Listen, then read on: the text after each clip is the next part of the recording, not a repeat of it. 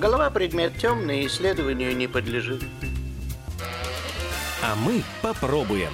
Врач-психиатр-психотерапевт Ариэль Резник-Мартов исследует события недели, поставит диагноз и назначит лечение. Нет, это не болезнь, это позиция от неграмотности. По понедельникам, когда нам особенно тяжело, в 16 часов, лечебно-политическая и общественно-профилактическая программа «Диагноз недели». И тебя вылечат, и тебя тоже вылечат. Программа «Диагноз недели» в нашей студии врач-психиатр, психотерапевт Ирель Резник-Мартов. Здравствуйте. Добрый день.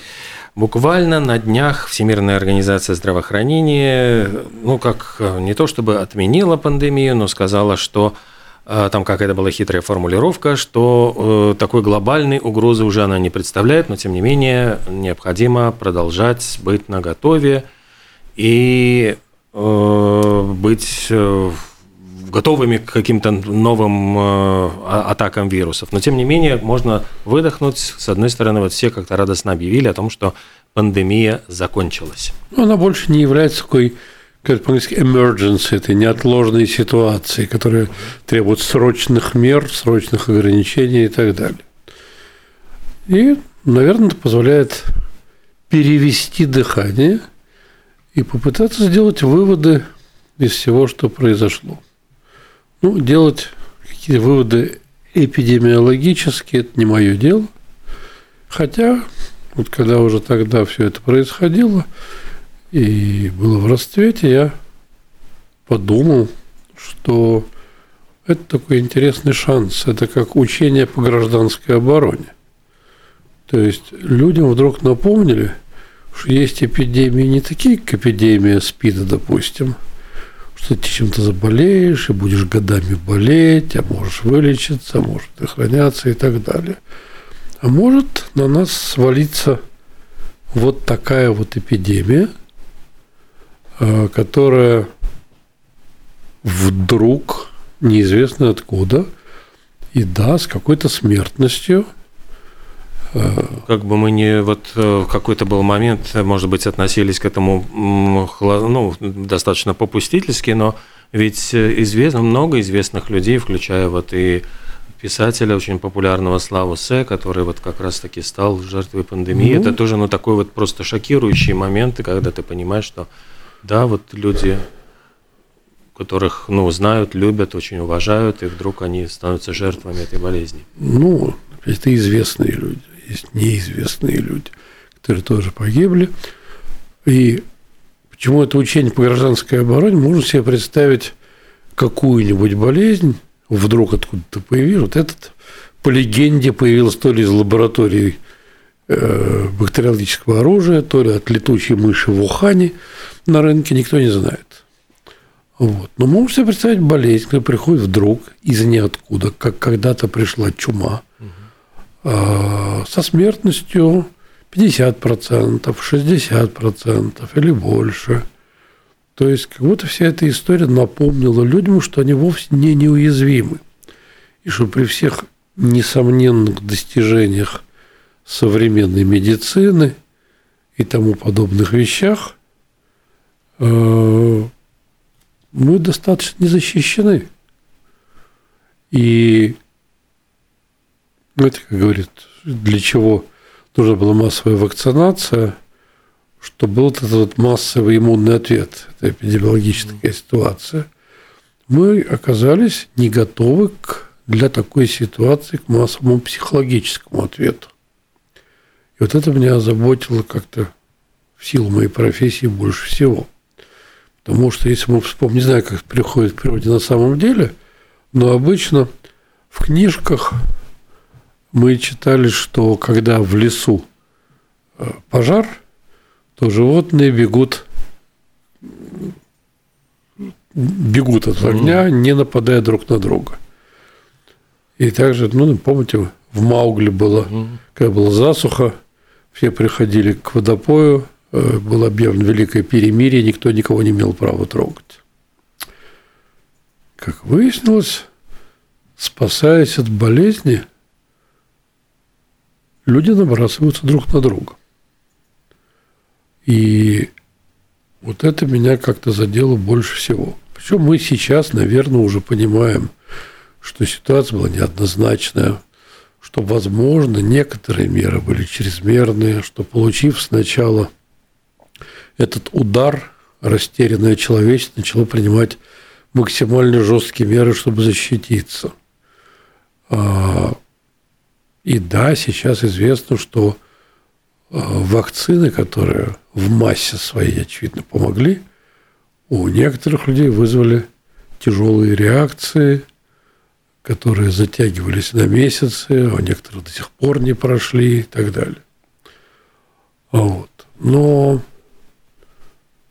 что произошло? Произошел взрыв ненависти людей друг к другу. А, Причем, ну, ладно, вот то, что происходит сейчас. Идет война прямая, где гибнут люди, где кто-то является агрессором, кто-то жертвой, и люди тоже на страницах социальных сетей вступают в кровавые битвы. Но там вроде речь шла о болезни. И вроде то, что должно общество каким-то образом объединить. Общество раскололось очень сильно. То есть оно раскололось по отношению к болезни, во-первых. Кто-то категорически отказывался признавать, что она вообще есть, считал, что это э, глобальное жульничество фармфирм или мирового тайного правительства или еще что-нибудь. Кто-то спорил о правах личности, например, имею ли я право не вакцинироваться или не носить маску. Кто-то спорил о том, ну, естественно, все друг друга обвиняли в зомбировании, э, в распространении фейковой информации, да, непроверенной. Да. Меня как-то за то, что я где-то в радиопередаче высказал свое мнение и отношение к происходящему, некая дама обвинила меня в том, что я способствую расколу общества. Потому что я высказываю свое мнение, оно тоже почему-то раскалывает общество. Потому что оно несколько переоценивает масштабы моего влияния на общество. Но тем не менее. И вот мне кажется, вот отклик в обществе на пандемию от полного отрицания до диапазона психологических, психиатрических проблем от высокого уровня тревоги депрессии до психотических расстройств, это с точки зрения и психиатрии, и психологии очень интересный феномен. Ведь не говоря уже и о том, что многие испытали на себе, вот э, когда общество разделилось, и вдруг в какие-то магазины стали пускать только с э, сертификатом о, или вакцинации, или о том, что человек переболел, и вдруг выяснилось, что общество тоже здесь раскол. Тебя не пускают в какой-то... Ты не можешь сделать покупки в каком-то магазине, э, даже на рынке центральном, казалось, где там огромные помещения, все равно это было каким-то вот э, ощущением, э, ну, простите, как какой-то знак, вот желтая звезда Давида на рукаве, просто там вот люди ходили и как-то чувствовали себя просто отверженными. Я, я помню, сталкивался именно с теми людьми, которые чувствовали себя в растерянности, почему общество отвергло их. Да, я здесь не хочу вдаваться в дискуссии, право или неправо. Угу. Я не хочу вдаваться в дискуссии, дабы опять не вызвать каких-то скандалов, правомерно ли было требовать от людей вакцинации или неправомерно. Но да, сам результат, когда люди... Ну, хотя, когда люди начинали выходить на митинги, надевая на себя – желтую звезду, ну, по мне, это было некоторым кощунством. Потому что за то, что тебя не впускают куда-то надеть э, тот символ, за который людей отправляли в газовые камеры в концлагерь или просто убивали на месте, это, мне кажется, несколько циничной манипуляцией. Хотя, ну, тоже ведь начиналось все с э, закрытия магазинов, погромов, там, в общем, там, ну, я, я бы сказал, что просто мы, делая вот шаг в этом направлении, как бы выпускаем джины из бутылки и говорим о том, что, значит, тогда в обществе все возможно. Ну, на самом деле, нам просто повезло долгое время жить в золотом веке, где не было войны, где не было эпидемий, И мы как-то забыли, что да, все возможно. Действительно все возможно. Как показывают все последние годы, все возможно. Перемены в мире, перемены даже в нашем государстве во внутренней политике, все возможно. Все, что когда-то казалось немыслимым странным, все возможно. Ну, я сразу вспоминаю, был очень э, интересная э, книга о кораблекрушениях, и там тоже вот рассказывалась психология, и одну из женщин, которая была пассажиркой на тонущем судне, э, поразила именно эта перемена, когда вот, ну, действительно стал вопрос о жизни и смерти, что матросы, значит, вдруг бросились занимать в первую очередь шлюпки, и вроде бы вот, ну, люди, с которыми они там здоровались, раскланивались, там, э, общаясь, превратились просто в зверей, которые, вот вытащив ножи, не давали сесть туда там женщинам, детям, просто пытаясь спасти свою жизнь. То есть вот эта перемена по щелчку вот как бы в человеческом... Ну, вспомните эту жуткую, вот на самом деле жуткие истории, по-моему, это было то ли в Италии, то ли в Испании, где сбежал персонал домов престарелых, и прикованных к постели стариков просто бросили умирать. От голода, без лечения, без чего бы то ни было, просто бросили. То есть люди пришли, вдруг увидели трупы людей, умерших без всякой помощи. То есть мы отвыкли от того, что наступает момент, когда все правила – какого-то социального договора перестают работать или резко меняются. Наверное, последний раз мы такое испытывали где-нибудь в 90-х, когда вдруг все правила рухнули, воцарился закон силы, закон денег исключительно, и все остальные законы перестали работать. 90-е были достаточно давно, и выросло целое поколение, которое понятия не имело, что такое возможно.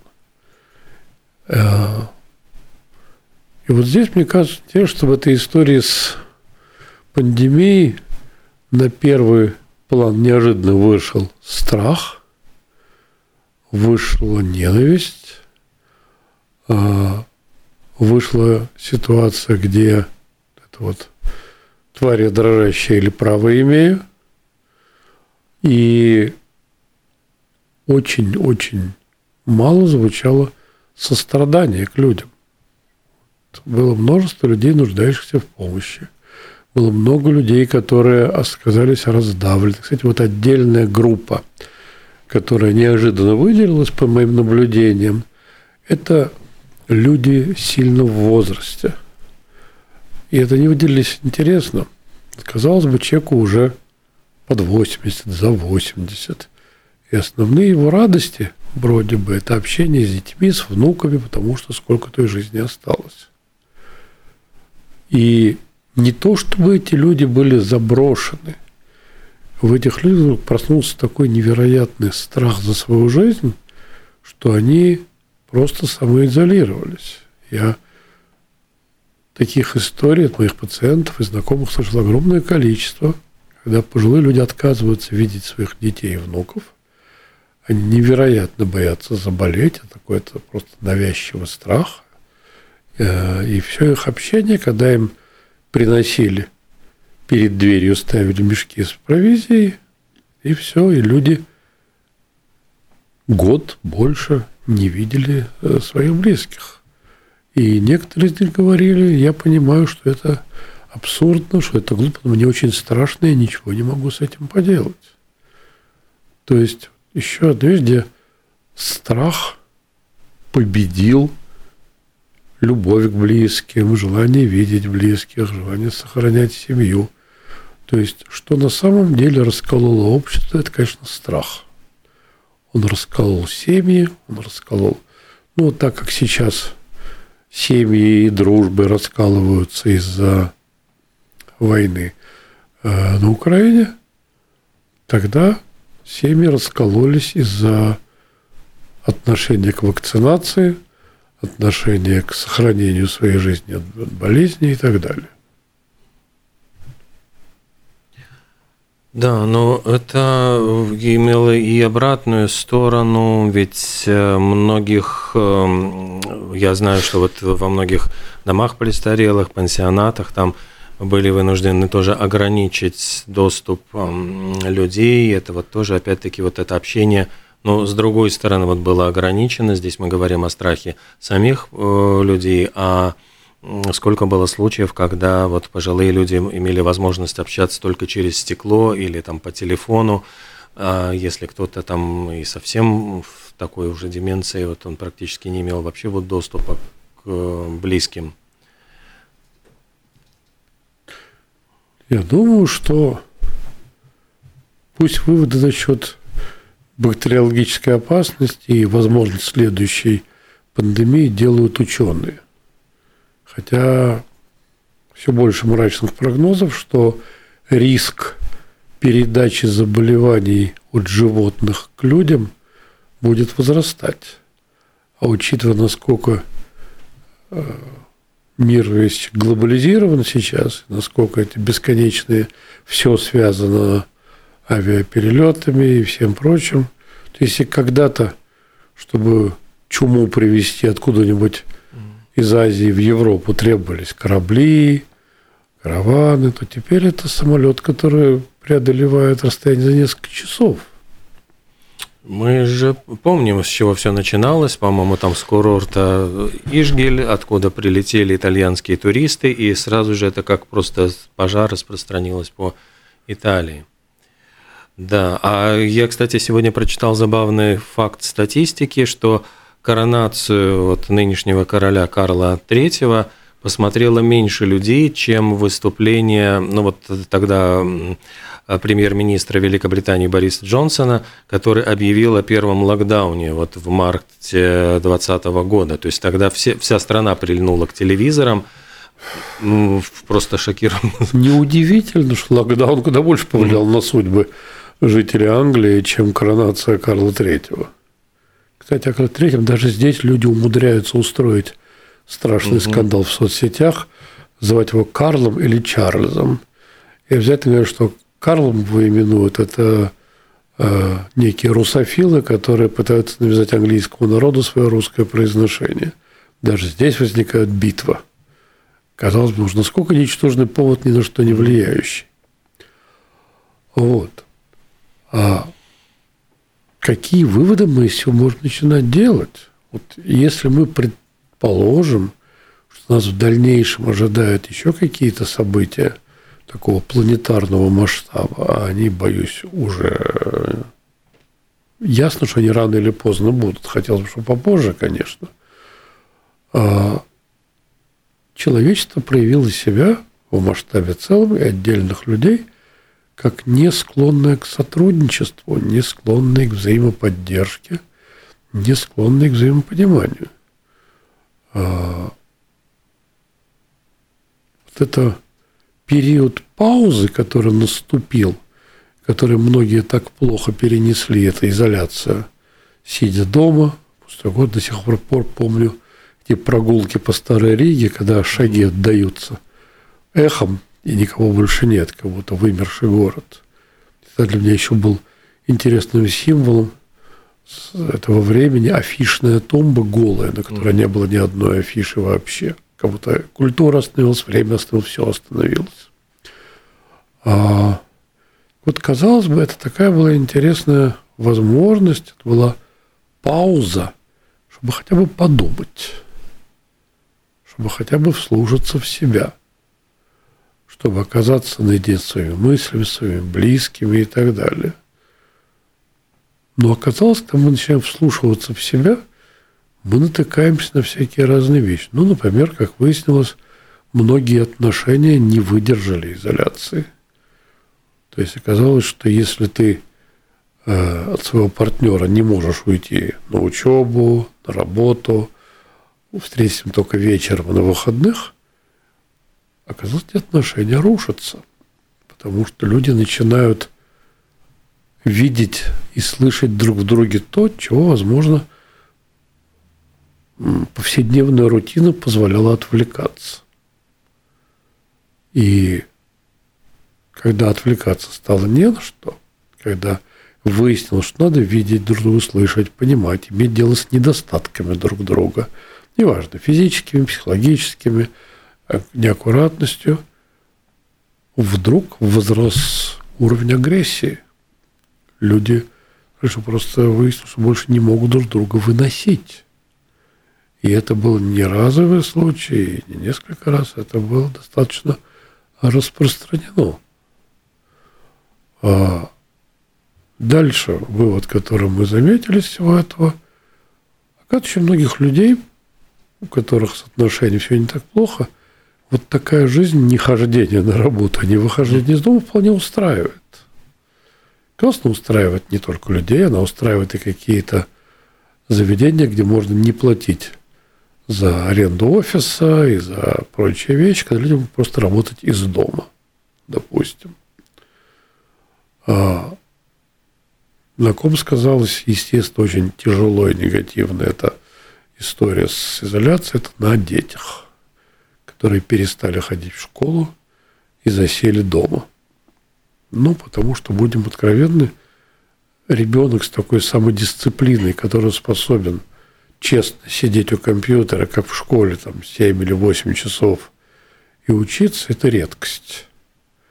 И я слышал истории от своих пациентов, или мне звонили, спрашивали, дети, которые впадали в депрессию, подростки, подавшие в депрессию, которые вдруг теряли это общение – то есть этой социализации, когда можно было встретиться с друзьями, где-то погулять? Тоже... Вот не только погулять, социализация, вообще прийти в школу и чем-то там заниматься. То есть для детях, которые причем были отличниками, в какой-то момент просто поворачивали лицом к стенке и говорили, что они больше ничего не хотят. И, в общем-то, на, как бы это сформулировать, у государства оказались на готове методы изоляции – у государства, естественно, оказалось на готове методы, как помочь, как оказать психологическую поддержку людям, которые в этой ситуации застряли.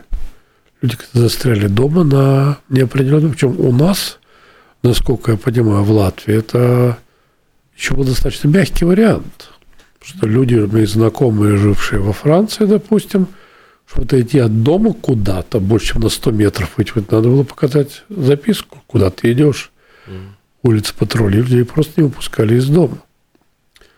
То есть, наверное, учитывая, что мы живем пока что в относительно демократическом обществе, и никто не выйдет на улицу патрули, чтобы расстреливать тех, кто отходит от дома, исходя из того, что люди теряются, с одной стороны, с другой стороны, знают, что у них есть права, а,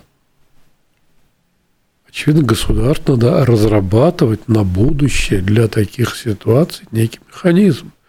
Некий механизм того, чтобы напряжение не вырвалось в неконтролируемой форме. Мы все помним всякие чумные холерные бунты, когда народ просто убивать всех подряд, э, обвиняя их в чем-нибудь. И мне кажется, это если этим где-то аналитики не занимаются, планом действий на случай повторения похожих ситуаций, это большая ошибка, которая может вылиться в большую кровь и стоить большой цены.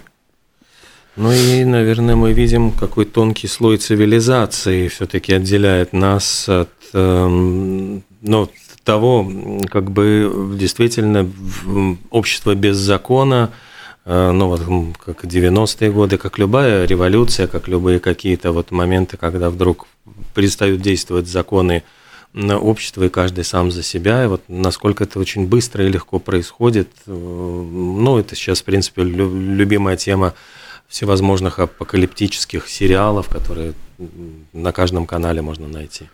Да, ну, в общем, на самом деле любые э, фильмы, сериалы о так, так называемом зомби-апокалипсисе, по ходу сериала становится понятно – что зомби, ну, это тоже символ болезни, какой-то эпидемии и так далее, сами по себе, оказывается, не так уж страшны. Люди находят способы бороться с ними, избегать справляться и так далее. Страшными оказываются другие люди, которые пользуются ситуацией для установления своей власти, для насилия над кем-то, для грабежей и так далее, и так далее.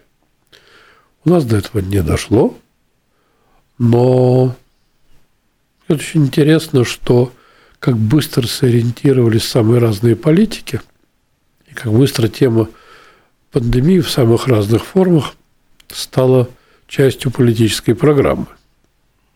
Для того, чтобы больше это было вас обманывают, вас обманывает государство, вас обманывают те партии, вас обманывает большая фарма, еще кто-то, а мы вам, мы вас поможем, мы вам поможем, мы вас спасем. Как в анекдоте, да, там не дайте себя обмануть в другом месте, приходите к нам. Да, да. Вот. Поэтому,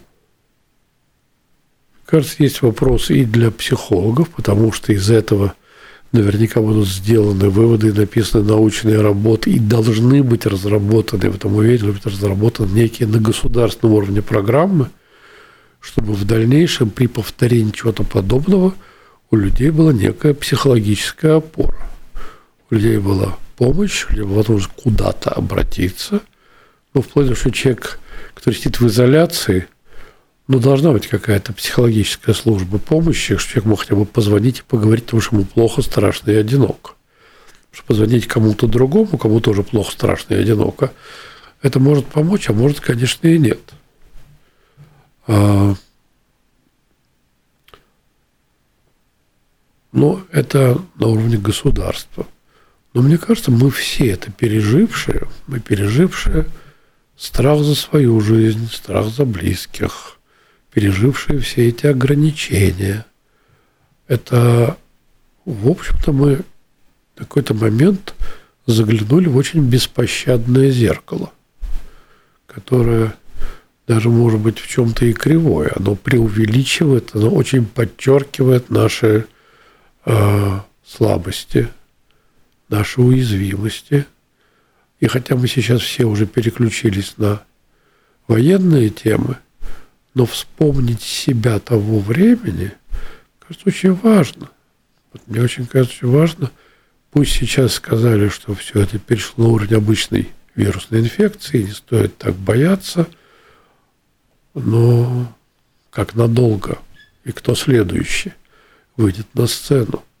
Вот задать себе вопрос, каким я был во времена пандемии, какова лично моя ахиллесова пята – где мне было страшно, за что мне было страшно, где мой страх сменялся агрессией, где и в какой момент из-за моего страха я становился уязвимым для манипуляции.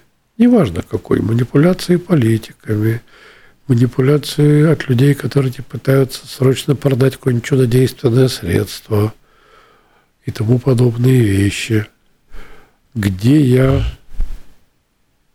где мой страх настолько меня захлестывает, что я забываю о близких людях, я забываю, что мое время общения с ними, ну, в принципе, у нас всех ограничено это время общения, где я начинаю его терять, где мой страх меня лишает самых разных вещей.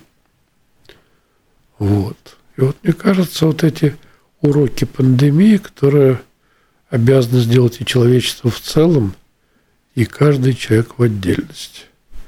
Кто и как с этим справляется. Я не знаю, как показывает статистика, чьи меры были более эффективными. Китайцев, которые просто всех заперли по домам и никого никуда не выпускали, или более мягкий подход. Или кто-то считает сейчас вот видите, во всех дурачков обманули, никакие вакцины были не нужны, никакие маски были не нужны. Все это ерунда. Так все точка зрения, на мой взгляд. Понятно, что люди, которые от вакцин пострадали, которым испортили здоровье, психику и так далее, их э, сказать им, ну, вы вот такие жертвы, так уж вам не повезло, это э, не очень помогает. А, и, наверное, мы можем понимать, что, возможно, от страха и с вакцинацией с чем-то был сделан некий перебор. То есть все это, ну, все это в итоге упирается во многом в наш личный выбор. Вот были, я знаю, учителя в школах, которые, когда в школах вели обязательную вакцинацию, просто уволились с работы. Угу. Вот нет и все. И это их выбор. Трудно их за это осуждать. Это их право. Очевидно, они решили, что будут жить как-то иначе, но вопрос-то принципа свободы воли. Никто не вправе что-то навязывать. Или вопрос искренней веры, что эта вакцина разрушит мое здоровье, или еще что это можно спорить, насколько это разумно или нет, но тем не менее. Но тем не менее. Поэтому, вот резюмируя наш разговор, пандемия, эта пандемия прошла. Эта пандемия, этот вирус перестали быть смертельной опасностью для большого количества людей. Но мы будем наступать на те же грабли через сколько-то лет.